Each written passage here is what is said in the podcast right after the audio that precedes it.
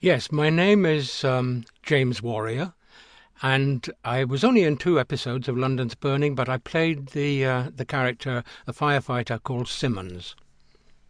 That is a question that I'm not absolutely, completely confident about how to answer you because it was about, as far as I can remember, I think we're going back about 35 years.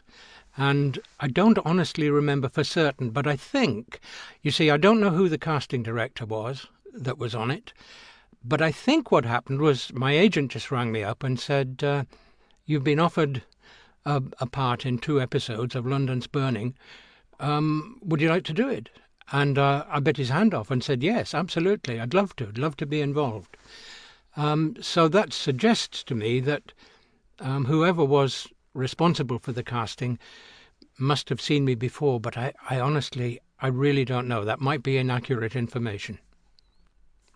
Now then, as far as the fire station that I was in, I'm not going to be very helpful to you here because I honestly can't remember.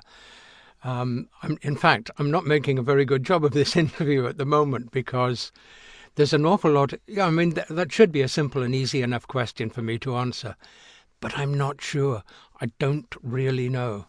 Um, uh, I would. One thing I would say is um, my memory is beginning to, to cloud a bit, you know, with the passage of age. Don't get old. It isn't worth it, I'm telling you. People will try and convince you that uh, with age comes wisdom and all sorts of great things like that. Actually, no, it doesn't. All that comes with age is uh, arthritis and forgetfulness. so, yes, I did have a nickname, and it was a very, very glamorous one. I was called Porky. so uh, it wasn't exactly um, it wasn't exactly um, you know the, the, kind of nickname that you would necessarily like. But the truth is, I was um, I'm a little bit less so now, but I was overweight, so it's a, it's a sensible nickname really, but uh, uh it's um, hardly one that you might take delight in. Not that I'm aware of. I mean, that was just something that was in the script. I mean, I knew that my name was uh, was Simmons, and I knew that uh, my nickname was Porky. And, you know, my guess is that when they were looking for the actor to play this particular part, whoever it was that was responsible for casting thought, oh, James Warrior, he's a bit overweight, he'd do the job. And that's the way I think I got it. Um, but anyway, be that as it may, I mean, I can't really tell you for certain, but that is, that certainly, that was the nickname that my character had. I do remember the storyline. I remember it very well. And one of the reasons that I remember it is that it's a really, really important storyline. And if you think of it too, I mean, okay, this these two episodes took place maybe um, 35 years ago, but this is something that's very, very relevant now. It's not a question. Um, teasing people, which is often called banter, is often actually not banter at all. It's actually bullying. And in particular, uh, as it related to Maddox, it was racial bullying as well, because he was the only, uh, in, in that watch, he was the only firefighter uh, of colour. And it's, uh, it, it's such an important um, aspect to to life that racism and bullying in whatever way shape or form it takes place is just simply not acceptable. And that's one of the things that in my memory of the uh, of the those two episodes was actually really critically important because London's burning was um it was a very, very high quality program. In in every episode you saw, there was usually um, a, a, major incident of some kind, like there could be um, a, a, huge fire at a warehouse, or there might be something that was not a major incident. It could be the elderly lady whose cat has got stuck up a tree and the firefighters turn up to rescue it, or it could be the rescue of somebody who was, you know, deeply injured in a motorway pileup. So there was usually a, a major incident, and that would be the main hook on which the story was hung. And it's and it's and it's good and it's powerful and it's dramatic. But when you get really good writers, and there were really good writers on London's Burning, without exception. And uh, London Weekend Television, who were the company, I think they were the company that made it. Yeah, they were. And, and London Weekend, when they've got production values like they had for London's Burning, if you get good writers to do it, you can simultaneously have your drama and your action and a good story, and a ripping yarn, if you like, that the viewers will enjoy watching. But if it's well constructed and well written, you can also deal with problems which, if you dealt with them just in isolation, like racial harassment, harassment and bullying, um, they they could be they, they, they could they could begin to sound like you know somebody is standing on a soapbox and uh, educating you.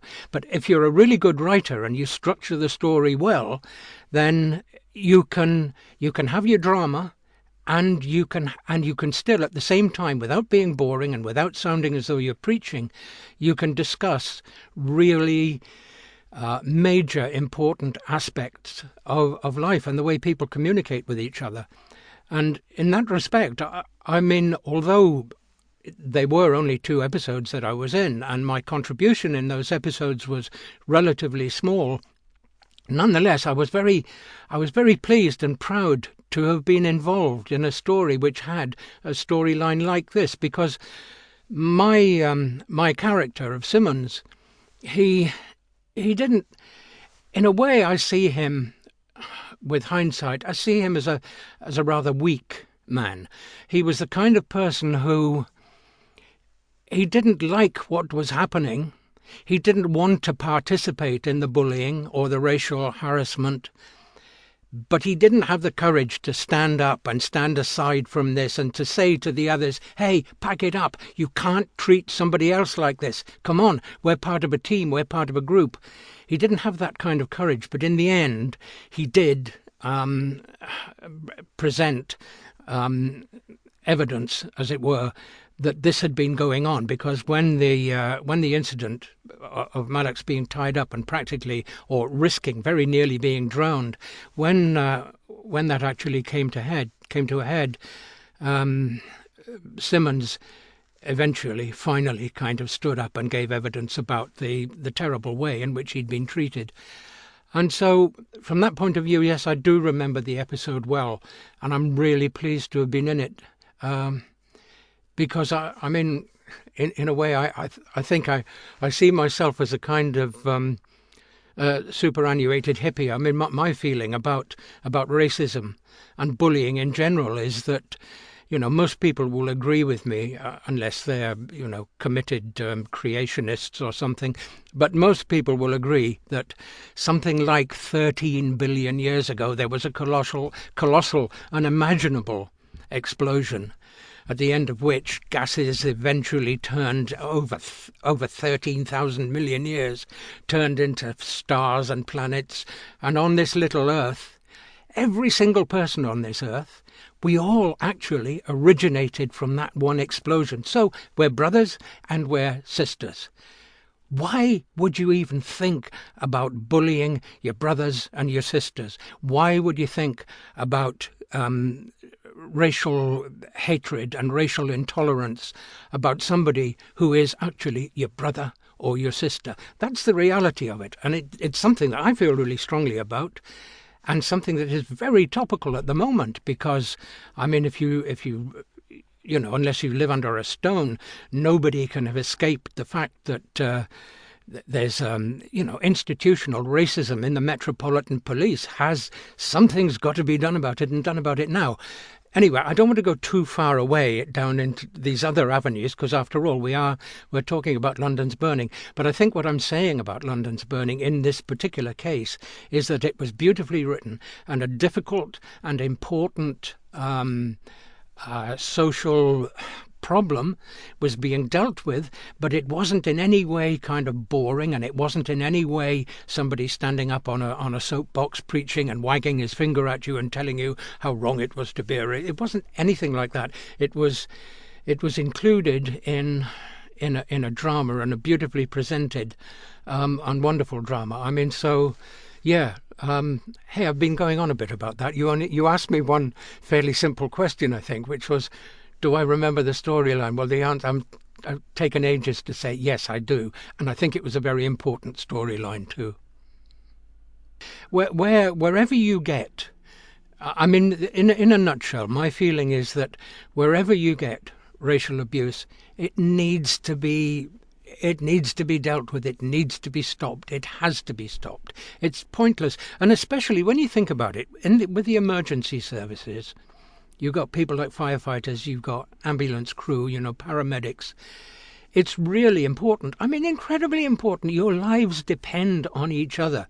It's really important that you should be a, a, smooth operating, really closely bonded team who can absolutely trust each other. And if one of you, because of being either um, a woman uh, a woman firefighter, for example, who finds herself um, the the recipient of um, uh, of misogyny, or if you're um, a person of color, then you mustn't you have no reason to expect that the fact that your skin color is different from other people in that same group and you know on the same watch you have no you should have no reason to think that because your skin color is different from anybody else's that somehow that makes you inferior or makes you fair game to be bullied.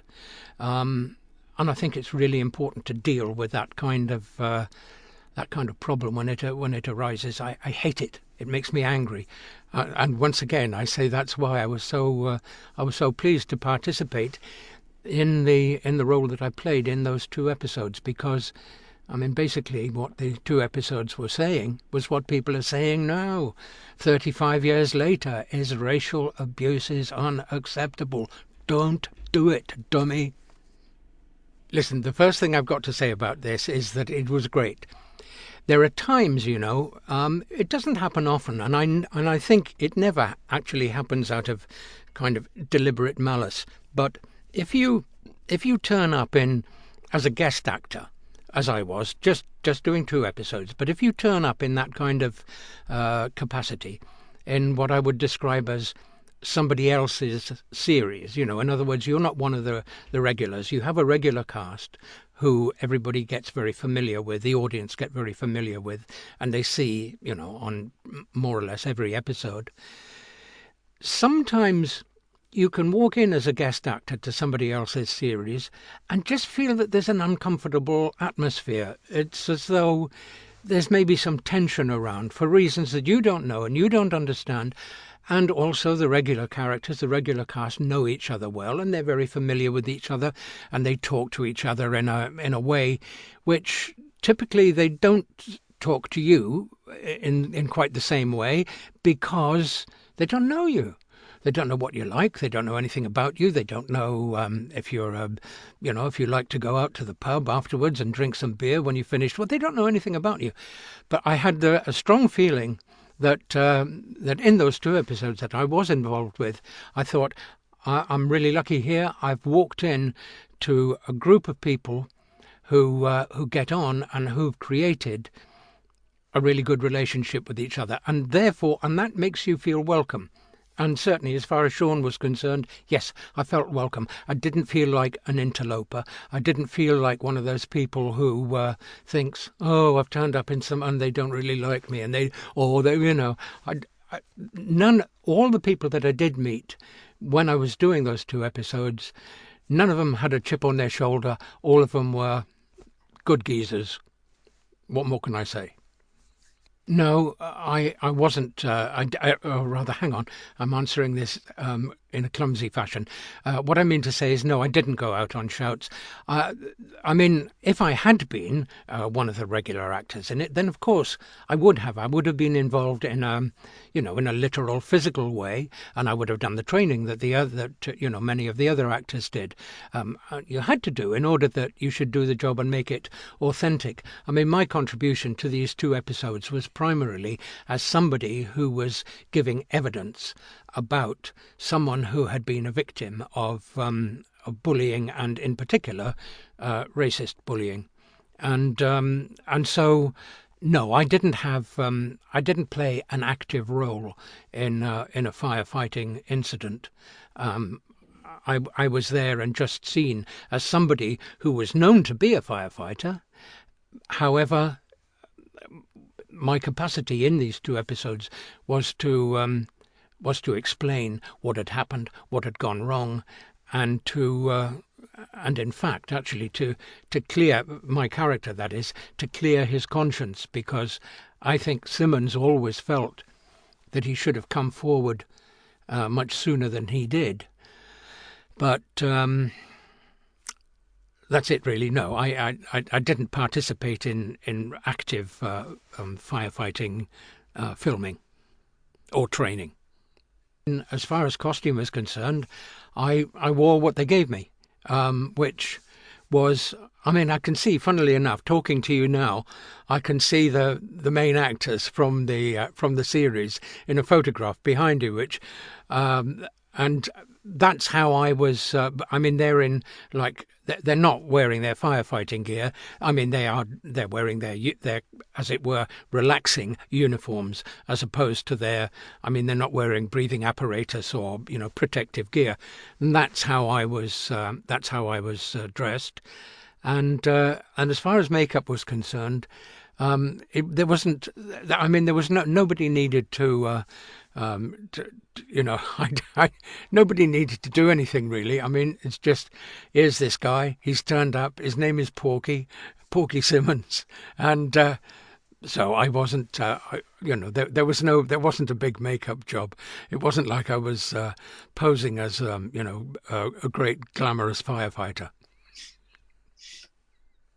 Nothing actually. I, the only I was thinking about this the other night, and uh, there is one little story I could tell you, which it wasn't actually, it didn't take place on set. It took place after. It was, uh, we'd finished work one day. Now, I wish I could remember the name of the actor, because uh, he was very good company. Uh, I wish I could remember the name of the actor that this little story uh, takes place with.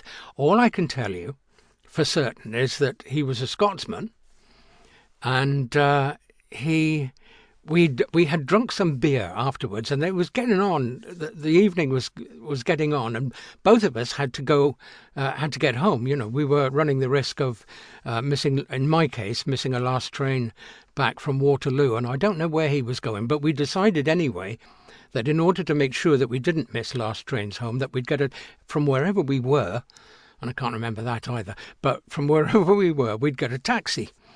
And when we came out, when we came out to try and get a taxi, it was getting on. It was quite late, and taxis were few and far between on the street. And anyway, this guy, this actor, the Scottish actor, he he, he saw one coming and he hailed it.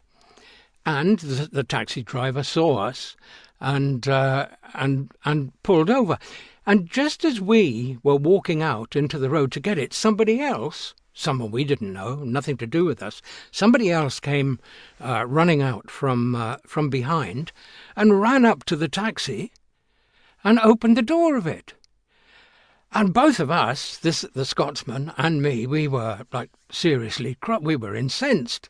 And he said, and he kind of he really laid on, uh, you know, like a Glasgow accent. He said, "Hey, pal, if you do that in Glasgow, You'd be carrying your teeth home in your hat. And this guy turned round and he said, Oh, oh, sorry, mate, sorry, mate, didn't mean to do that. Don't that it's all right, it's all right, it's yours. So anyway, the, the, the, the Scottish actor and me, we got into the cab and I went I got dropped off at Waterloo and he got dropped off wherever he wanted to go. But I just remember the incident as being really good because when we got into the cab, the, the Scotsman, he turned to me and he said, he said, I'm no, he said, I'm not really a hard man at all. He said, but I find down here in London, we've got such a reputation up in, uh, up in Glasgow. All I've got to do is just, uh, you know, put on my, you know, my Glasgow accent. He said, and they back off. he said, oh, so I'm glad he didn't challenge us. Because the, the guy who did it, you know, the guy I'm talking about, he wasn't a hard man at all. He wasn't a dangerous man. He was a, you know, he was a good guy. He was an actor, but he pulled, um, he pulled a good stroke there because we were just about to lose our taxi if he hadn't done it.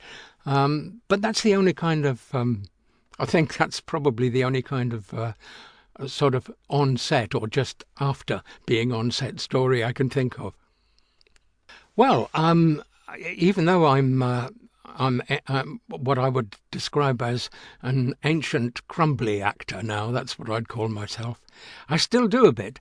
I mean, I can't do this the same stuff that I used to do because um, I used to be very active, and uh, I mean, I played during my you know my fifty years of being an actor.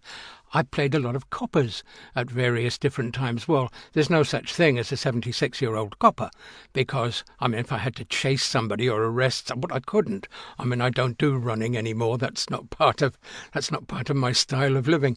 Um, but I still do a bit. I um, I had oh, here's a little one. Um, it was oh, this would be about 18 months, maybe nearly two years ago now, but it came out of the blue. Uh, and I was really excited by it because at my age I didn't expect to to go to Bollywood, but there I did.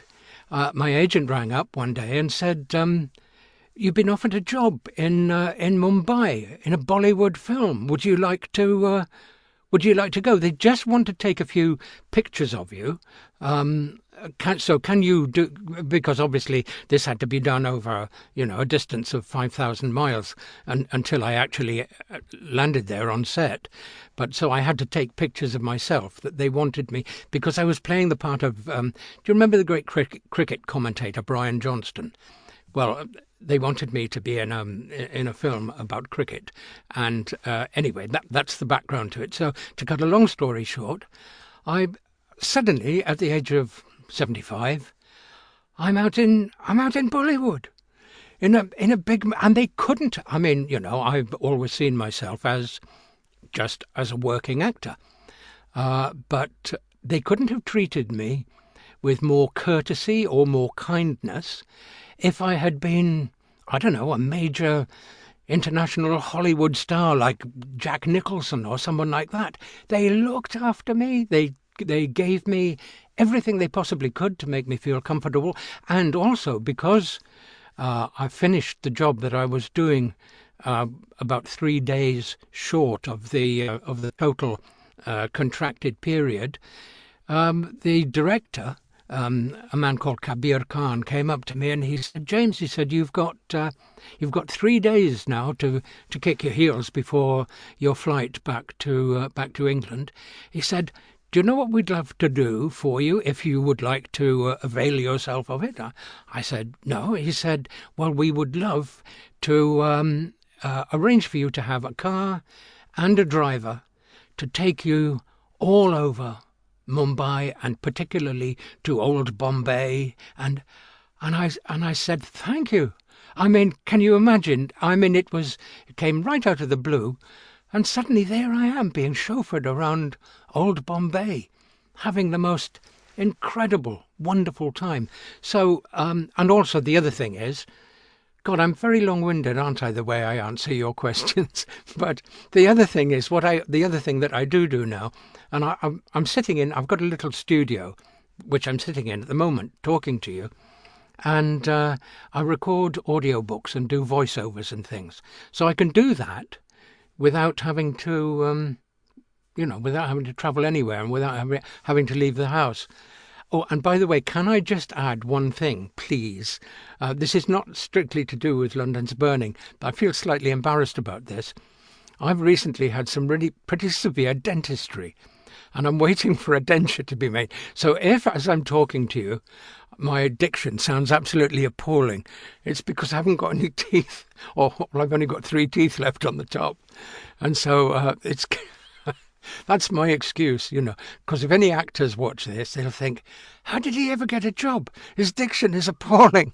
so it's because I haven't got any teeth left. so that's uh, that's my excuse, boys. Well, that's that's all right, and and likewise, if I may, I would like to say thank you because it was the last thing on my mind was that anybody would want to interview me about London's burning because my part in it was uh, it was small, and uh, nonetheless, I loved being in it. And thank you for asking me to do this.